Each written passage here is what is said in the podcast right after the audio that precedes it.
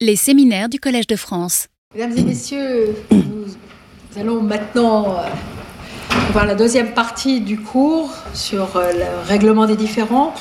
Et euh, dans ce contexte, nous sommes très privilégiés d'avoir une invitée de marque avec nous aujourd'hui. Euh, Madame Rimena Fuentes Torrijos est vice-ministre des Affaires étrangères du Chili et nous avons beaucoup de chance parce qu'elle est aussi une universitaire, une professeure reconnue en droit international et elle arrive à enseigner en même temps qu'exercer ses fonctions de vice-ministre des Affaires étrangères. Euh, Madame Fuentes Torrijos est une grande spécialiste de la gestion des cours d'eau internationaux. Elle a écrit un ouvrage de référence publié chez Oxford University Press. Il est intitulé Les critères, j'ai la traduction française, les critères d'utilisation équitable des cours d'eau internationaux en droit international euh, général. Alors, euh, combinant sa, fonction de professeur euh, avec des activités pratiques, euh, Madame euh, Fuentes Torero a été impliquée dans des contentieux internationaux qui ont impliqué le Chili, à la fois une affaire portée par le Pérou contre le Chili devant la Cour internationale de justice, puis une affaire portée par la Bolivie contre le Chili devant la Cour internationale de justice, et puis en dernier lieu, eh c'est le Chili qui a porté une affaire devant la Cour internationale de justice contre la Bolivie. Et c'est une affaire ayant trait à un cours d'eau international, le fleuve Silala. Alors je voudrais vous dire que Mme Fuentes Riro a été l'agent euh, du gouvernement du Chili pour cette affaire et que j'ai eu le grand plaisir de travailler sous son autorité et que ça a été une très belle expérience pour moi et pour les autres juristes et scientifiques qui ont travaillé dans cette équipe. Auparavant, avant euh, d'être impliqué dans ces contentieux judiciaires et d'être vice-ministre des Affaires étrangères, Madame la professeure Fuentes Torrero a travaillé comme directrice nationale des frontières et des limites du Chili. Et vous vous rappelez que les frontières et l'eau, eh bien, il y a une relation de très grande proximité. Donc je vous donne la parole. Madame Fuentes Torrero s'exprimera euh, en anglais, mais euh, vous pourrez poser vos questions en français. Et j'espère que nous aurons un débat euh, riche sur son expérience. Je vous remercie. Merci. Merci, Laurence. Bonjour. Je ne parlais pas français. Je suis désolée. Mais le titre de la conférence est La protection et la gestion de l'eau au cours des relations extérieures d'unité. And now I change to English. okay, well, first of all, I would like to thank Laurence Boisson de Charsougne for the invitation to give this lecture today that is uh, connected to the previous uh, lecture about uh, how to handle um, disputes uh, about international water resources.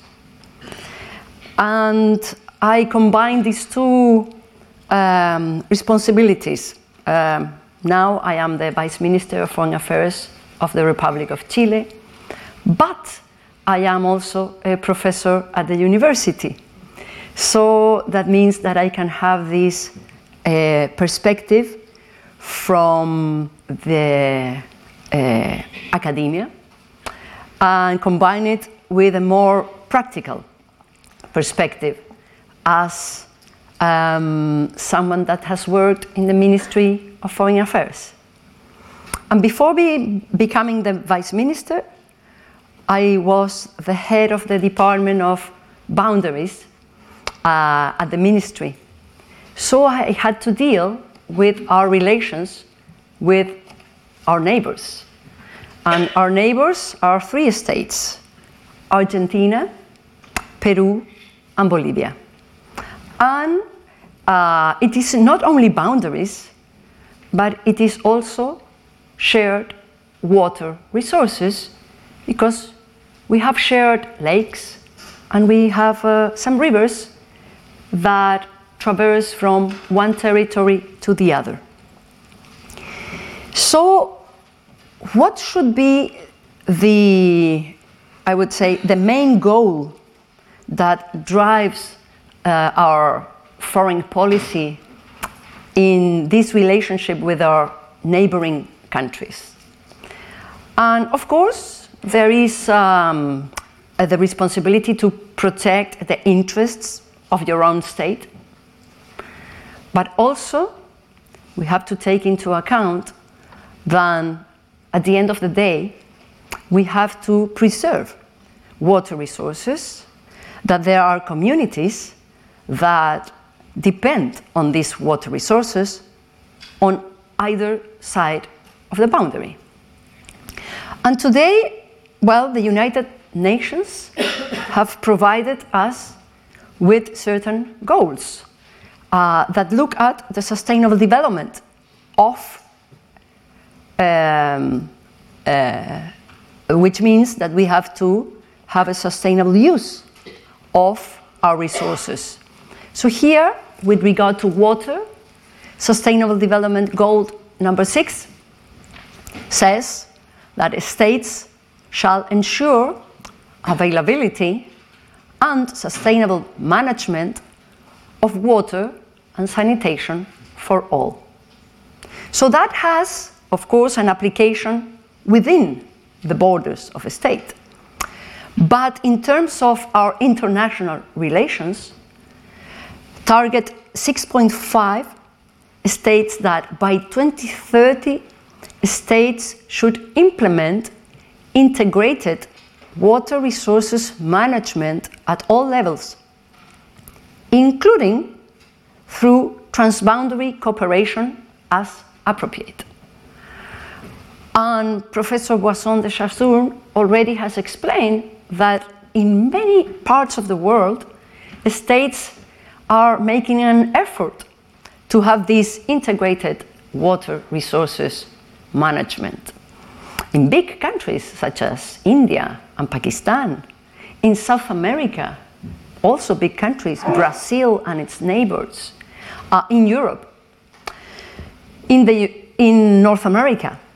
So, this is a great challenge for states today how to implement this integrated water resources management. On target 6.6 states that by 2020, states should protect and restore water related ecosystems, including mountains, forests, wetlands, rivers, aquifers, and lakes. So, what I will show you today is, well, the many challenges that states in South America are facing today with regard to the management of water resources. So, this is South America. As you see, Chile is falling into the sea, so it is very long and very thin. So, to the east, we have the, uh, and the Cordillera de los Andes, the Andes Mountains. Huge mountain um, that divides and separates Chile from Argentina. On the north, we share a boundary with Peru and with Bolivia. So, and to the west, we have the Pacific Ocean.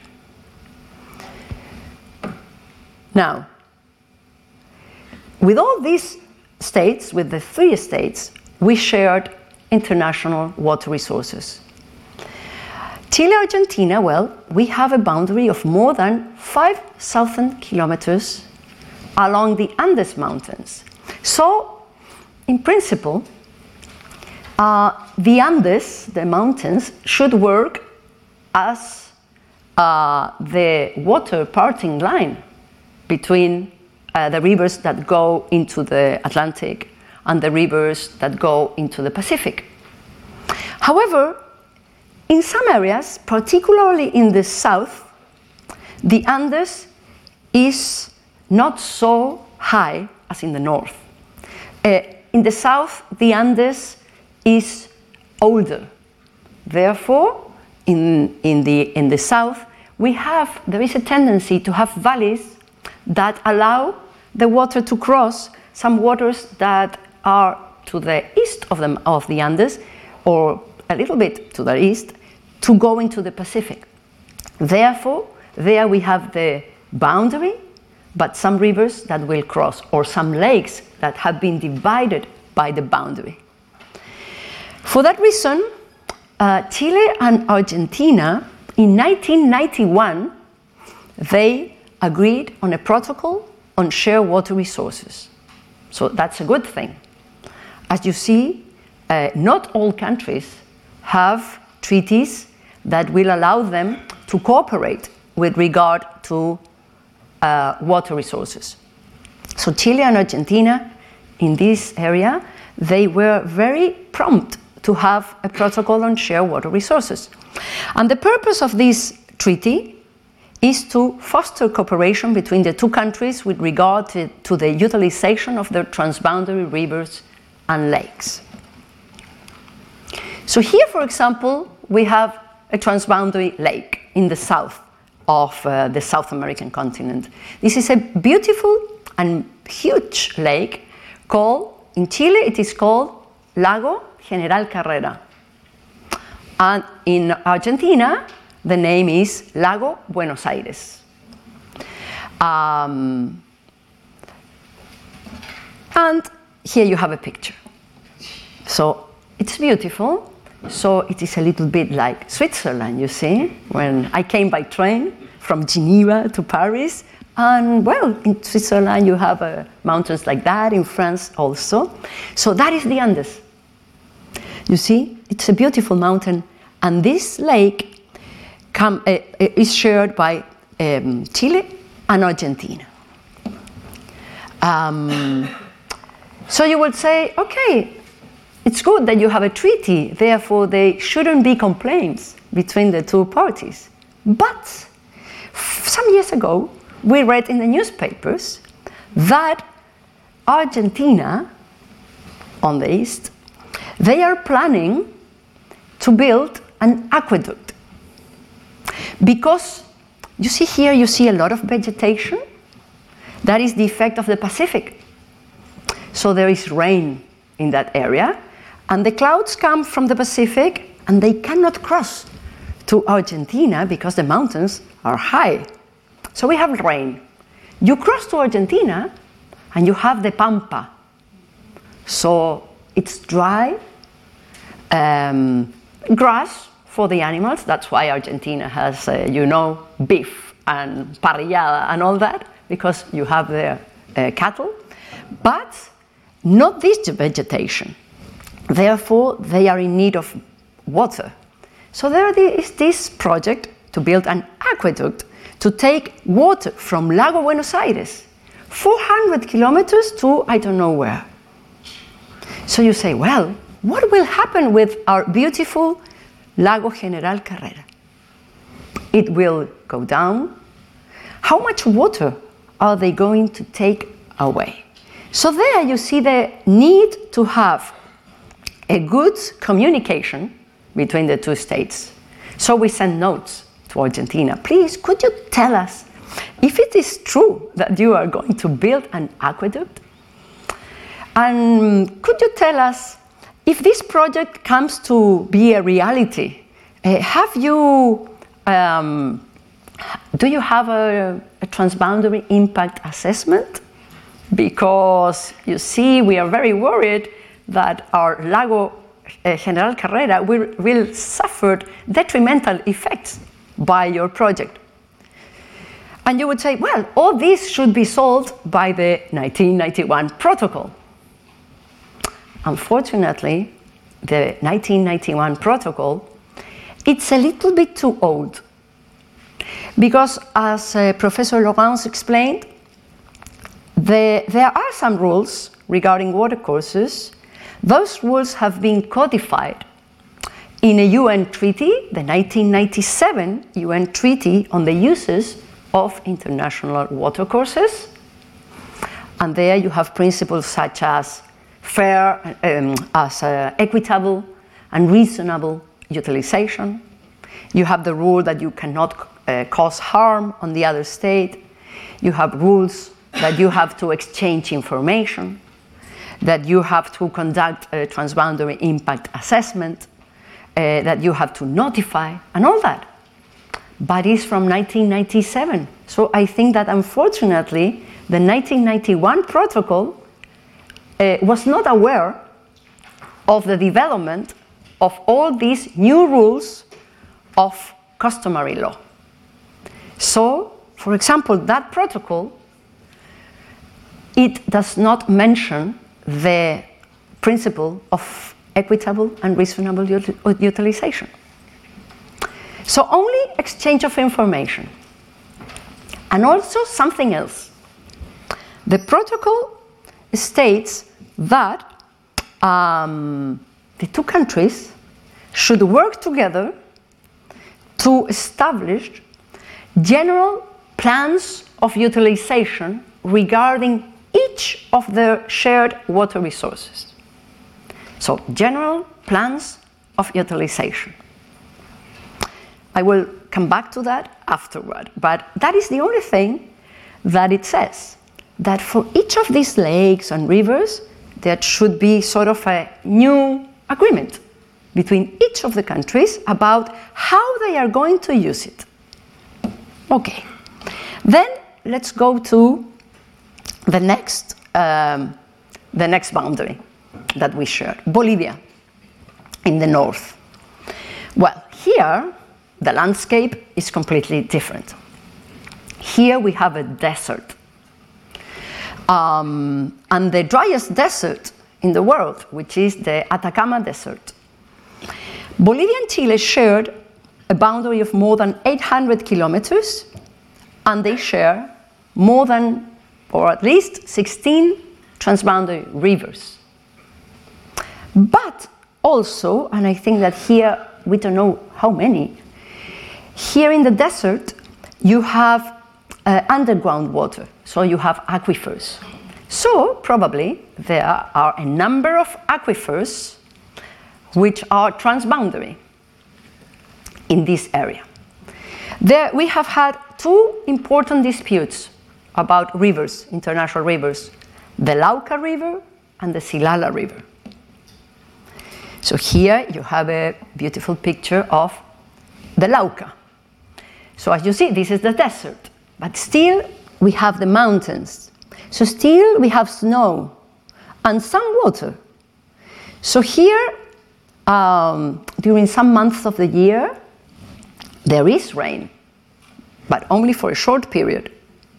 That rain infiltrates, and we have aquifers.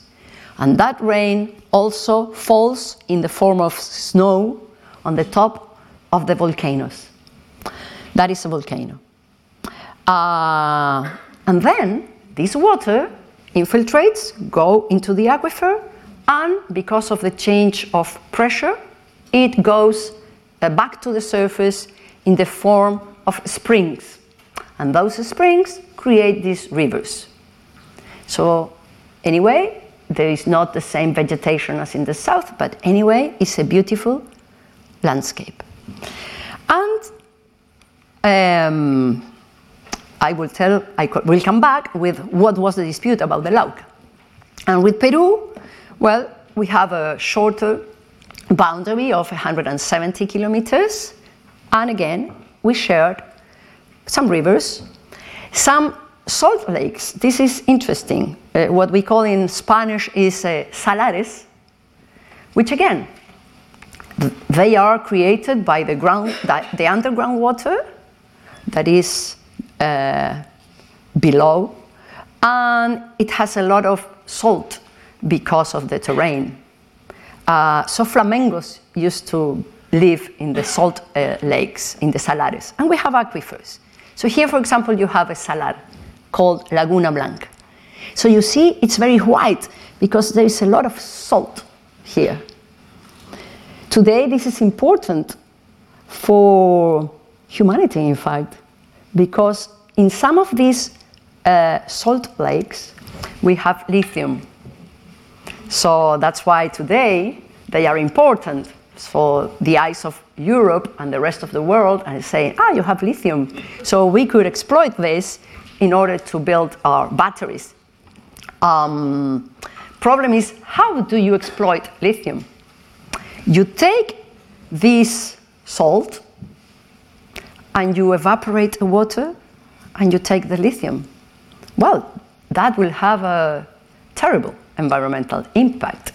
So it is necessary here to develop some form of making a sustainable use of these resources.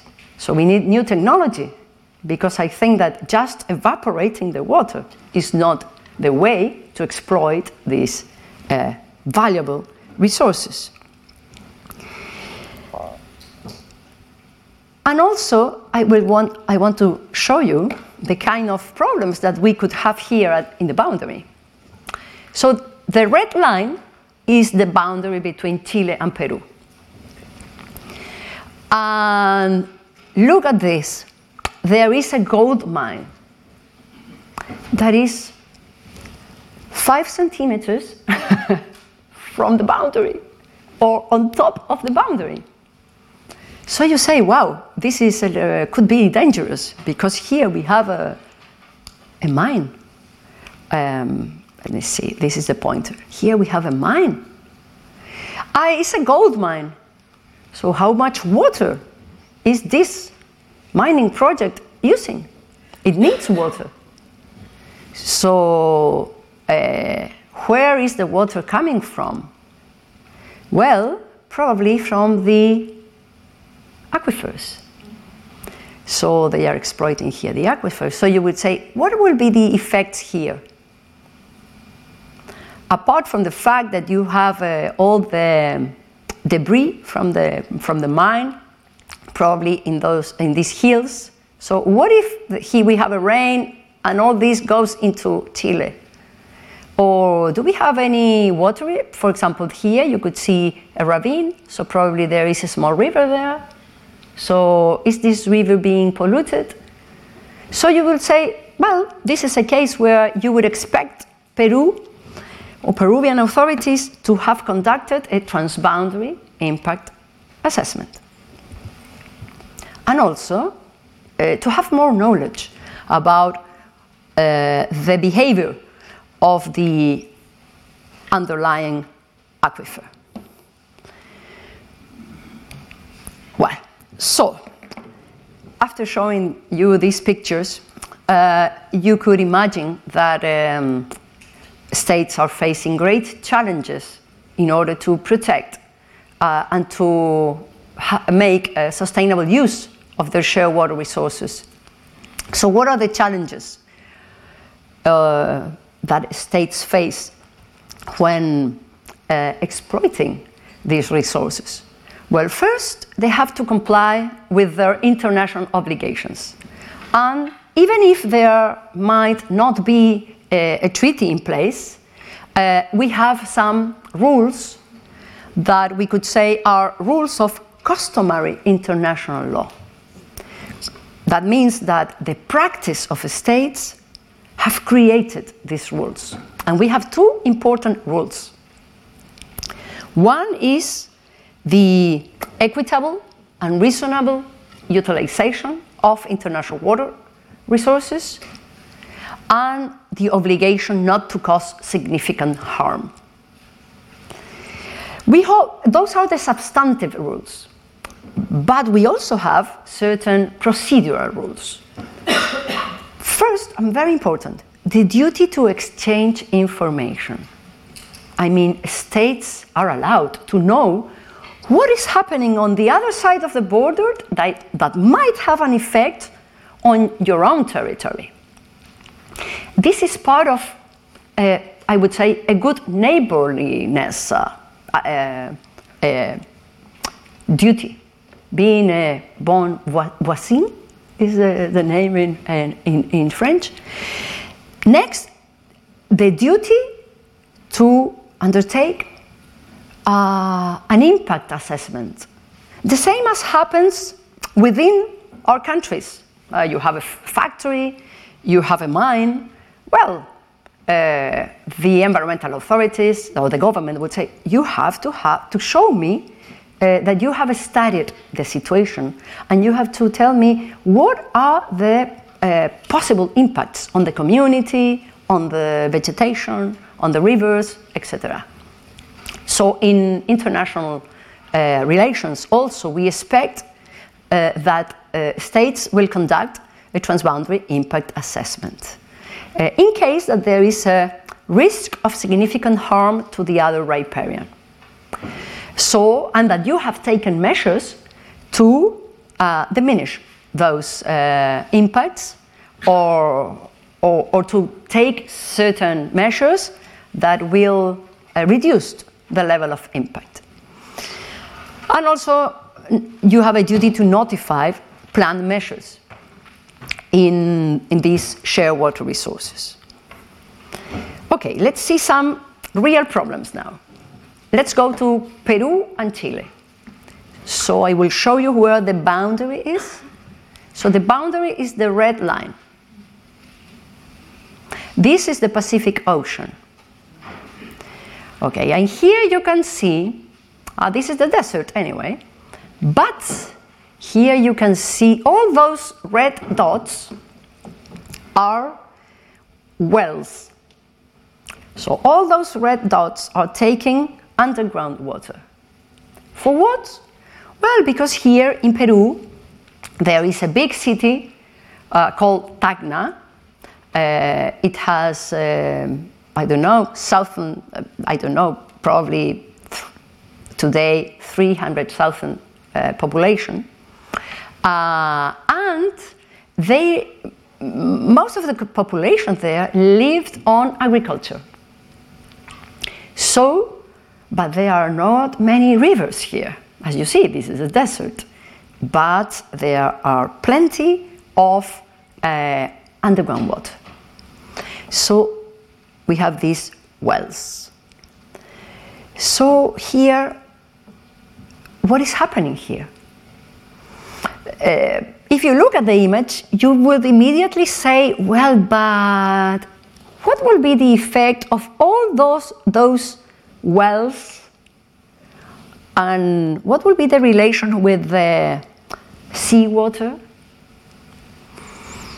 Uh, so we have the boreholes, we have the sea, and, and we have underground water.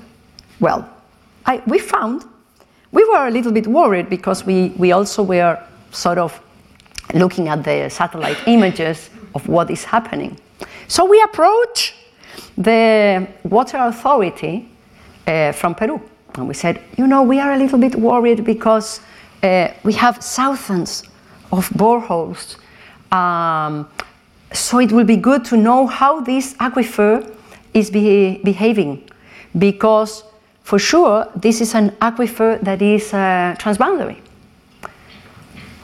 Uh, so we would like to know what are the effects of the boreholes on the water resources in Chile. We don't have the same agricultural activities in our part of the, of, of, of the country. So, so, so we were not worried about any agricultures being affected, or, or at least only a few. But we were, anyway, we wanted to know if this could affect the, our rivers on the side of, uh, or our side of the boundary. Well, um, we have made some studies by ourselves, but we found something very interesting, which was a, um, a, a PhD thesis by a Mexican uh, scientist. And he published an article. We said, oh, we have to read that article. So he went to Peru and he made, see, he, he made a lot of investigations.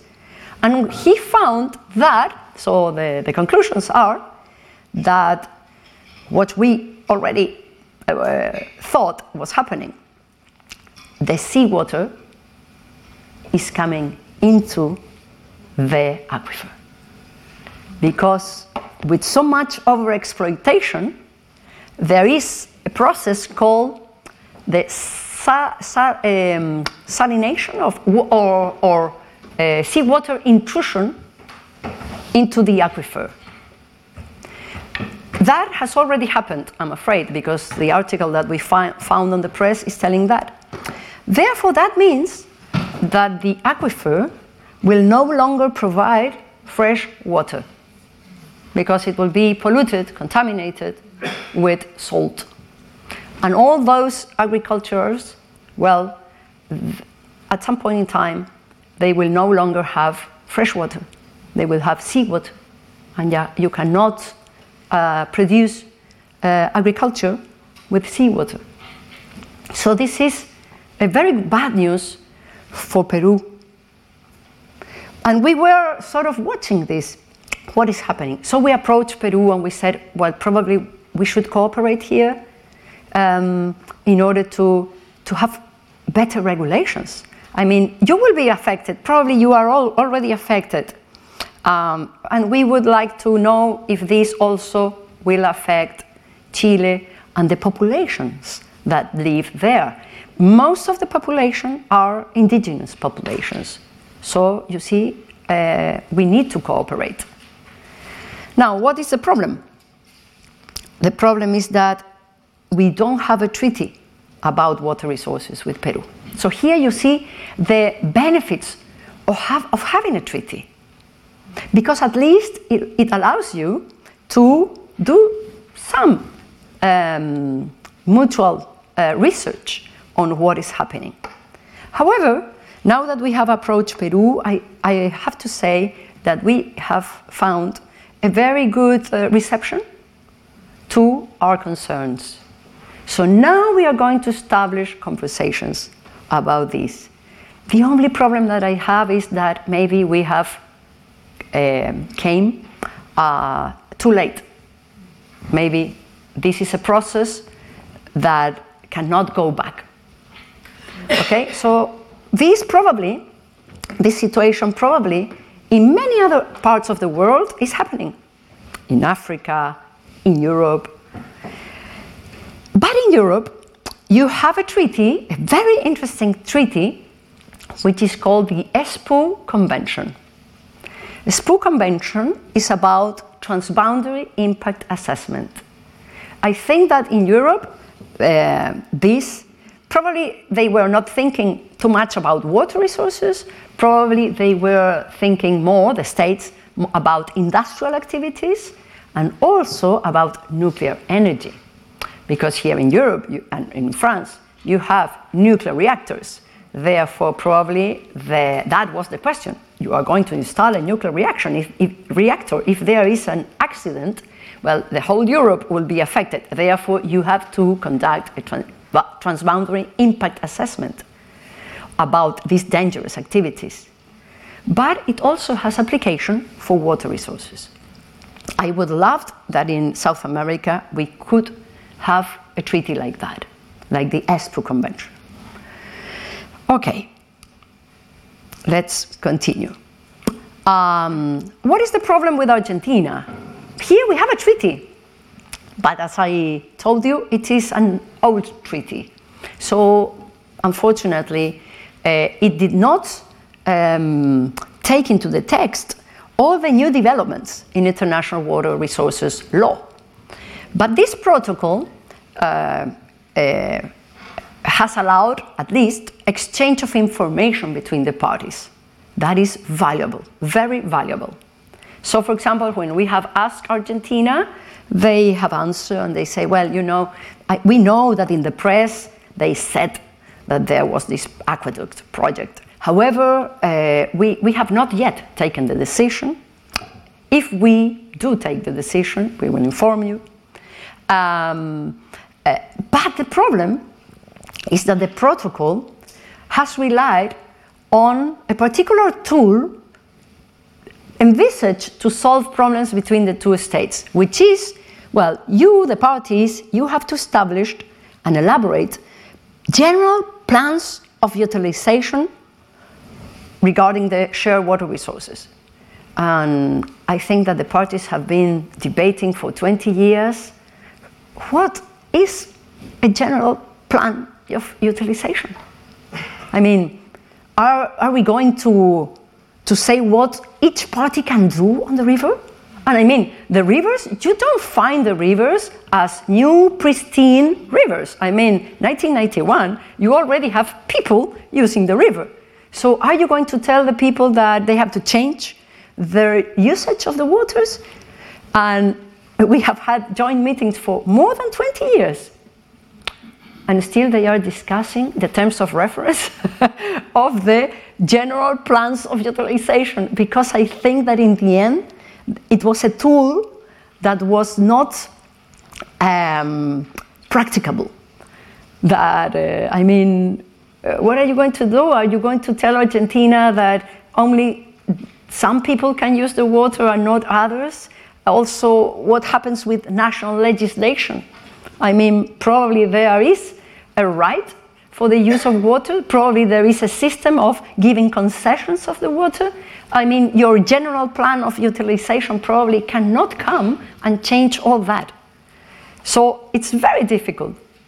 The tool, this is the, uh, my, my, my conclusion, the tool envisaged by the parties to be able to cooperate with regard to water resources has pro- is proven to be not useful. So we should try to uh, update our treaty.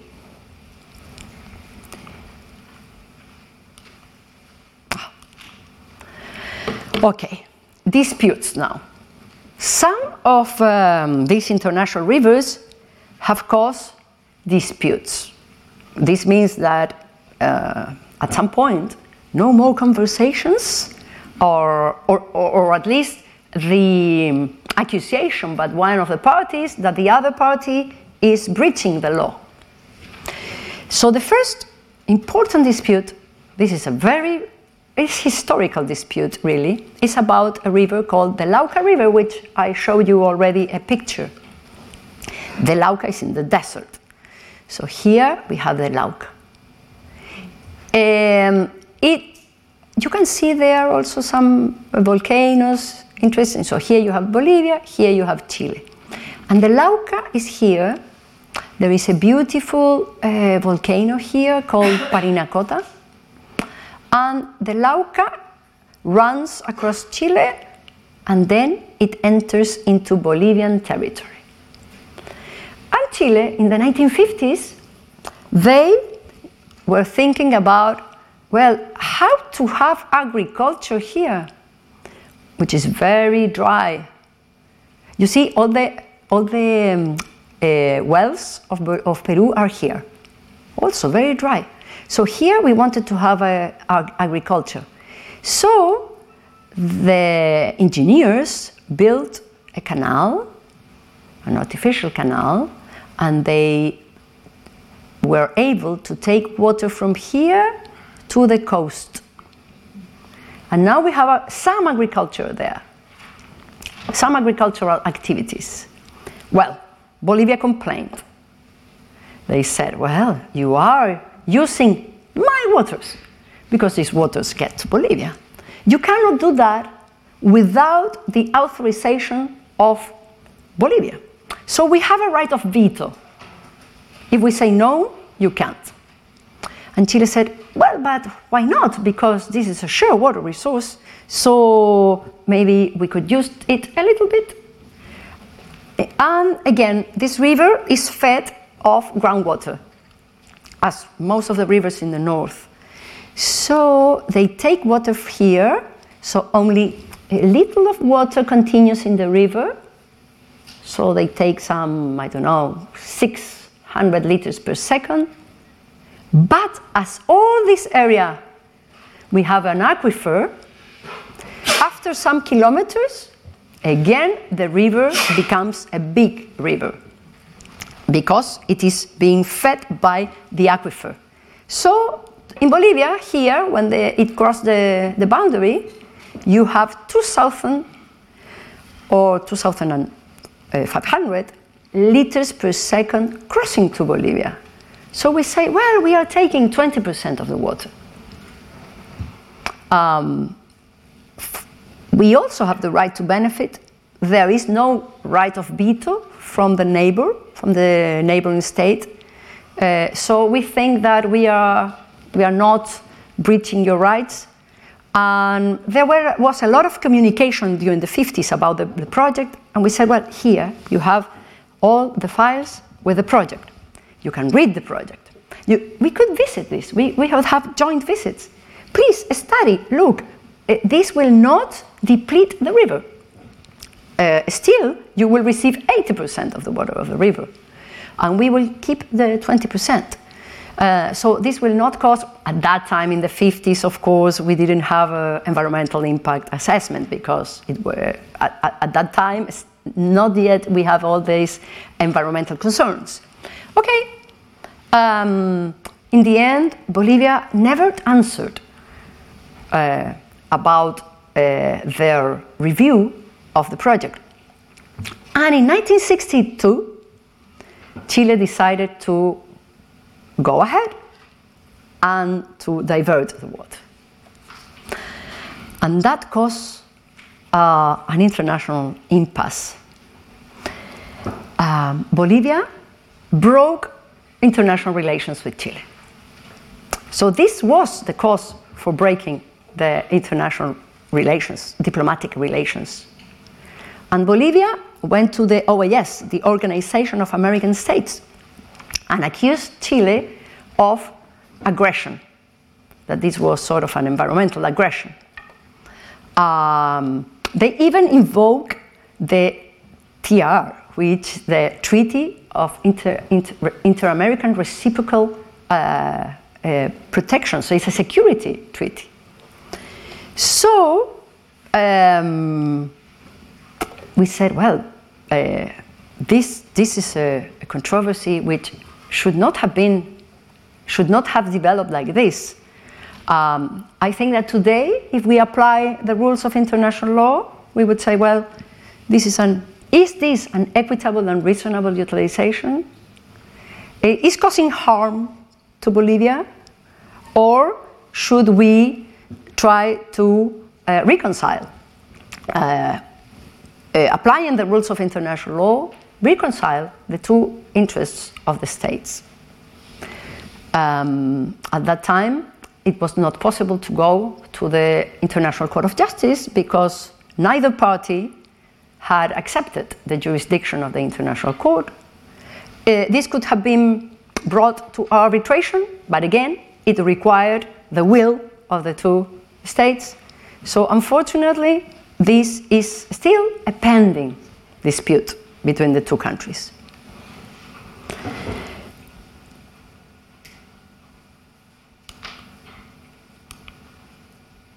And next, already uh, Professor Boisson de Chazournes uh, has uh, tell you about the Silala River dispute. Again, a river that is in a very dry area, the, the Atacama Desert. Again, a river that uh, is um, the, the, the source of the water is underground water, an aquifer. Again, a volcano a beautiful volcano, the Inacaliri volcano. You can see even the lava over there, these black uh, uh, rocks, lava. And here, when the lava stopped, you have a, a small wetland, which means that millions of years ago, there was a lot of water probably here. And the lava covered uh, these uh, springs so now we have springs only in that area. And those springs follow the gradient of the topography of the area. Uh, for, me, for, for many thousands of years, you have here a fluvial ravine going into Chilean territory. So this is the, is the opposite of the Lauca. Here the water source is in Bolivia, and it runs into Chilean territory. And what happened? Well, it happened that um, the dispute is about the denial by Bolivia of the international status of this river. So they said this river has been artificially diverted by Chile. Uh, you say, well, why they say that? Well, because in the Bolivian territory there is a little, very small, channelization of the river made by a private company in the 19th century with the, with the approval of Bolivia.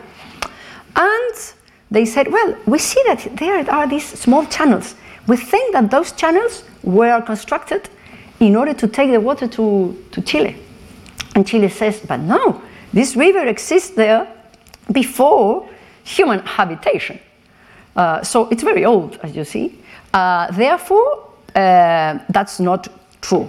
The dispute started in 1999. So the first time that Bolivia accused Chile of uh, an artificial diversion was in 1999. And Chile said, well, but let's go and have a joint visit Let's have joint um, studies about the river. Uh, let's, I want to prove, Bolivia, that we have not diverted this river, that this river is there. This is natural water coming up through the springs. And, you know, here we have studied the topography. And the topography shows that uh, here we have red, which means 5,000 meters above sea level. But here you can see we have all the curves showing uh, the different altitudes, and you see, and here you have the river. So all the water, when you have rain, sporadic rains, it goes to the river. And then look, here it continues to go down. So all the water goes down. And normally water goes down.